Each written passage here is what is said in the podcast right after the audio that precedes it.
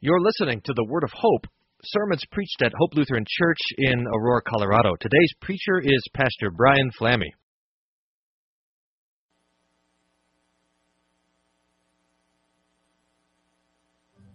In the name of Jesus. Amen. Well, I'm glad you have come so that we can hear from Jesus and his holy word about the angels. So what can we say about the angels?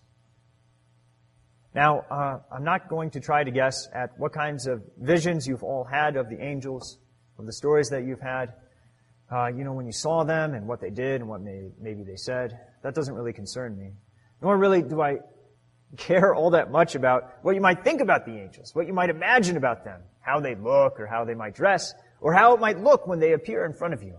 Or if an angel appeared in front of you right now, maybe you've thought about what you might say to one of them. Um, I don't think that that is the topic for tonight. Instead, I suggest that we suspend these fanciful thoughts and bring whatever beliefs we have in the existence and the work of angels under the judgment of the Holy Scriptures. Now, sometimes we, we're worried, right? Like, uh, Angels, that sounds like a really sort of an exciting topic, but what happens if we limit what we say about the angels to what is said in the Holy Scriptures? Maybe we won't have as big of ideas about the angels as we used to have or something like that. That is not the problem, let me assure you. The problem is that people don't really know enough about the angels from the Holy Scriptures, and if they did, they would be day after day in wonder and amazement over these creatures and, and the great works that they perform in service to people like you and me. So the first thing you need to say about the angels is that they really exist. And I, I don't mean that they exist in sort of a metaphorical way, you know, uh, that they exist in the Bible as literary tropes or something like that, uh, representations of immaterial truths. I mean that they're real. They're real persons. They're individuals with names and personality. They can communicate with people, in fact. That's one of their main jobs is to come to, to the prophets and the apostles and the evangelists, to shepherds on the side of a hill, to preach to them. Now, they're not like other people that you know. That is, uh, you can't touch them. you can't see them. And, uh, uh, and at, outside of the scriptures, uh, we don't even hear them anymore. They speak to us through the scriptures. They're not made of stuff like you are, like the material of this world. They're not an earthly substance. Instead, we would say that they are immaterial and spiritual. They're a part of the spiritual creation that is all around us, and yet we cannot see it, we can't taste it, we can't hear it, and yet, we confess it. We confess it like we just did by saying, you know, I believe in one God, the Father Almighty, maker of heaven and of earth, and of all things visible and invisible. Now, as Christians, we don't let this bother us, right? That we can't grab an angel, put the angel under the microscope or something like that. But because we have God's Word, and we know that our Lord doesn't lie to us, we believe it when he tells us about the angels. Now, this is what also we can say about the angels. They are holy. They stand before the face of God and they worship Him. Always in perfect communion with God's will, what He wants. When God commands the angels, it is their greatest pleasure and joy to do what he wants them to do. Now, why would these glorious and heavenly beings, why would they matter to a tangible world like ours? A world of stuff that is corruptible, that is mutable, that changes, that decays, that, that even dies. They matter to us because God says they do. It turns out that God has given these spiritual creatures that far exceed us in terms of their glory and their holiness, even in their power and intellect and, and everything that you could think is great about being a human being, spiritually speaking, they are much greater. God has given to these beings a kind of power and authority with regard this world. They are to be involved with our history, with salvation history, as you see in the scriptures, right? So when Jesus is born, the angels are there. When Jesus rises from the dead, the angels are there. When Jesus ascends into heaven, the angels come and they preach again. You know? But not only are they to be there and present and working in salvation history, right? And during the time and the life and the ministry of Jesus, they're also to be at work in your life as well. In terms of your salvation. And I think this is the topic, the main topic that I'm going to focus on tonight. Now, when I say that the angels have power and authority in this world, I'm not kidding. Uh, there's a story in 2 Kings uh, chapter 19. Maybe some of you know it, you know, uh, where there are all these Assyrians that are coming against the people of Israel. And it looks like certain doom for the Israelites until the Lord unleashes just one. One, just a single one of his angels. And 185,000 of the Assyrians fall in one night. Just wiped out, like that. The angels have power to fell a whole troop of soldiers guarding Jesus' tomb by doing nothing but, but just being there. The angel has power to roll the stone away from the entrance of the tomb without any effort or exertion. It'd be like picking up a styrofoam cup to you. This is the kind of power that the angels have. And how does God say that the angels are to use this kind of power in this world among us?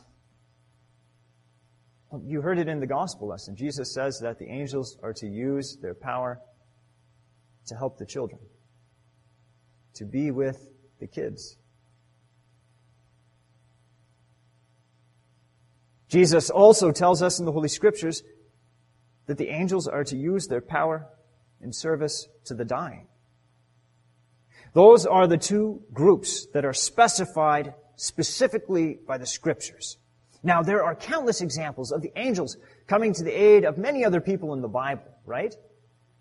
And in fact, we should be uh, certain that through this example that, you know, the angels come and help us in ways that we don't even know about. But two groups in particular have the promise. The kids and those who are dying. So Jesus says, see that you do not despise one of these little ones. For I tell you that in heaven their angels always see the face of my Father who is in heaven. And then again, Jesus makes the promise to the dying through the example of Lazarus, when he says that when the saint, uh, uh, when the when a saint dies, his soul is escorted to heaven by the angels. That the angels take the soul and and and bring it to Abraham's bosom, you know, to be embraced by the saints in heaven. Now, what this shows us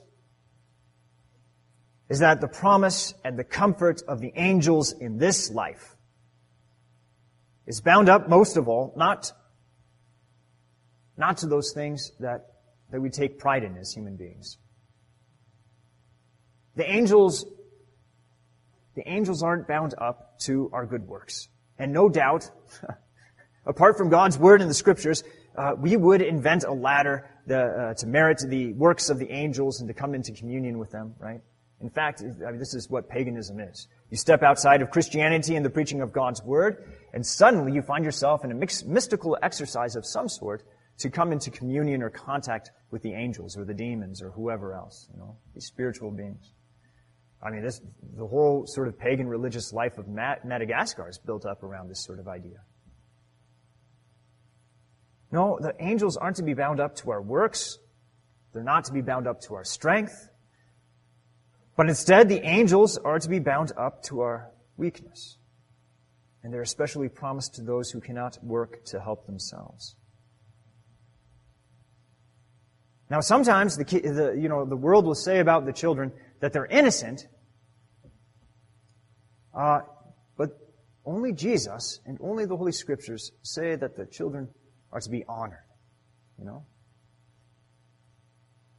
Now, you, sure enough, you know, you, you, you see that the, the, the coaches try to give the kids participation trophies, but even people in the world make fun of it. It's a sham, right? But Jesus means it when he says the children are honored. And see how I honor them even with the ministry of the angels. That the kids aren't doing works to impress the angels. It's the other way around, you see? The angels are there to serve the children. Uh, it's even, it's even that way with the dying. They're weak. Their strength is failing. They're stripped of their dignity. And yet Jesus says that surrounding them is a whole host of these heavenly beings who see the face of God, who sing the triune praises of God in his throne room. Here they come to be around this, this person who dies.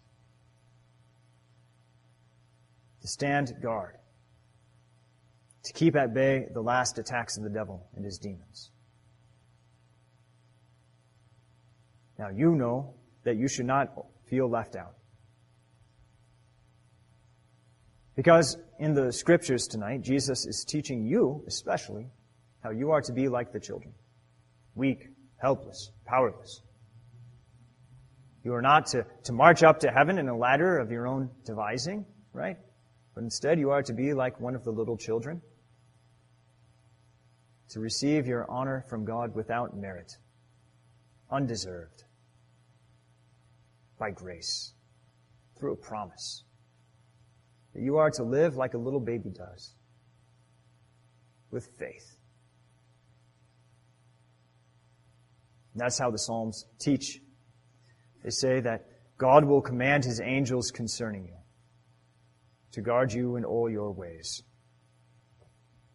Now, if the Lord loves the weak, if he loves the helpless, and he gives his angels charge over the weak and the helpless, then most certainly are the devil and the demons crazy and mad with their hatred for anything that is weak and anything that is helpless. Now, parents know this better than most. Um, the demons I heard Pastor Wolfmueller speak about this before, but I don't know if he's ever gone into depth about it. Uh, the demons terrorize children. The devil terrorizes the children. He tries to shake their trust in both God's love and the love of their parents. I might not have thought about this before becoming a parent and having conversations with my kids, but I, I understand it all too well now that as soon as you teach your children about Jesus and His love and the forgiveness of sins, right? Somehow the children are also terrified at the same time by the idea of the devil being out there. They're shocked by the fact that they have a sinful flesh, and their sinful flesh is fighting against what they know to be God's will, the Ten Commandments. They know that their own sinful flesh is always fighting against the faith that was given them in their baptisms. And to kids, this is terrifying. They think about the devil and they see him as a monster. A monster that's too big to kill. Right? A real dragon that lurks within the backs of their minds that tries to to, to get them to cry before they go to sleep because they're so scared, you know? Man, I've not even had this conversation with my own kids. I've had it with uh, this conversation with many other kids in this church. Just strange. I never expected this sort of conversation, but it comes up again and again and again. And that's because what Jesus loves, the weak and the lowly, the children, that's where the devil wants to attack. And in the same way, the devil attacks the dying. In the minds of Christians, the devil enters when death is close, when you can feel it, when it's sapping your strength. The devil enters into the courts of your conscience. with the testimony of every single sin that you've ever committed, and then he magnifies all of them. Or perhaps if you think lightly of some of the sins, he'll be sure to draw out a few sharp ones to overwhelm you, to try to, to destroy your hope. You'll hold up one sin and say, how about this one? Does God really forget about this one? If you can't forget about it, what does it, what does it mean about God? God can't forget about it. Or he'll say another time, yeah, those sins might not be so bad, but this one, if God really knew how much you enjoyed that sin while you were doing it, how could he even stand the thought of you? Your body fails, it grows weak, and the devil says, look, God has finally given you over to death. Where is his love now? Where is his mercy? Where is this promised resurrection and life? And in that moment, the devil swells himself up in your mind to become that monster, that dragon that you knew as children in this attempt to rob you of your faith. Jesus gives us in the Holy Scriptures tonight promises that you are not to face the devil alone. In fact, Luther likes to talk about it in this way. Uh, don't be arrogant and think that the devil is your enemy. the devil is Christ's enemy. Christ wants to fight the devil. He doesn't want you to fight him. And even then, in Revelation chapter 12, see what Jesus does. He, the devil is so beneath him, right, that when he ascends into heaven to bring the testimony of his blood to the throne of God, Jesus doesn't grab the devil to throw him out of heaven. Instead, he, he tells one of his angels to do the work for him. The devil is not Jesus' equal.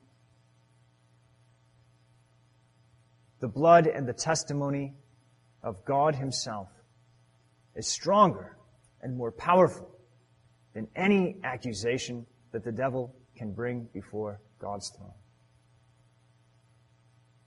The blood and the testimony of the Word is stronger than any fear that the devil might try to swell up in your minds and your hearts. Such that even in the weakest of us, right? In the children and in the dying, a miracle happens. Instead of being consumed by their fear and their terror of what the devil is trying to do to them, and trying to rob them of their faith and their hope, they believe. They trust. They confess with their mouths that I know that Jesus died for me. And even though the dying person is staring, is staring the, uh, you know, their own demise straight in the face. And even though they know that their flesh is wicked and corrupt, even though they know that they have sinned, yet in the moment of death, by the strength of Jesus' blood, by the word of this testimony, the devil and his demons have to flee. And the angels once again win victory over them. This is incredible. We really need to think about this. This scene from Revelation chapter 12. Saint Michael throws out Satan, not because the devil has anything, has any sort of power against Saint Michael or that Saint Michael is afraid that he has to fight him, he's compelled to fight him. Saint Michael's never sinned. The testimony concerning St. Michael before the throne of God is always good. But now that Jesus has become man, has shed real blood on a real cross for your, for your real sins. Now St. Michael fights for you, for human beings, for flesh and blood, for beings that are, that are less in glory than he is. And yet, because Jesus ascended, and yet because Jesus has taken to the high heavenly places to the right hand of God your own human nature, Now even the angels themselves serve you and minister to you and honor you as brothers to the Christ himself. And this is exactly what David was saying in Psalm 8. What is man that you are mindful of him? And the Son of Man that you care for him? Yet you have made him a little lower than the heavenly beings and crowned him with glory and honor. You have given him dominion over the works of your hands. You have put all things under his feet, all sheep and oxen, and also the beasts of the field, the birds of the heavens, and the fish of the sea, whatever passes along the paths of the seas. Where Jesus ascends and rules and reigns with creation beneath him, so he also takes us to reign with him as our brother, as our Savior. God did not become an angel to save angels. God became man to save you. And that's the real point tonight. The angels serve you and minister to you, not because you're so great, but because Jesus died for you. He died for the weak, and he loves the weak, and he lifts up and exalts and justifies the weak. And no doubt, all of us, long ago would have been consumed and, and eaten alive by the devil and his demons But we have the promise of God that Jesus loves us and the promise that the heavenly hosts fight for us. The Lord grant us to hear this word to strengthen our faith and our hope. Amen. May the peace of God, which surpasses all understanding, keep your hearts and your minds in Christ Jesus. Amen. Thank you for listening to the Word of Hope. We hope your time with us was one of joy and peace in hearing the Lord's Word and kindness. If you have questions about anything you heard on today's broadcast, please don't hesitate to contact us at office at hope-aurora.org or call the office at 303-364-7416. For more information about our congregation, for locations, service time, and schedule, please visit our website at www.hope-aurora.org. Thank you for listening to the Word of Hope.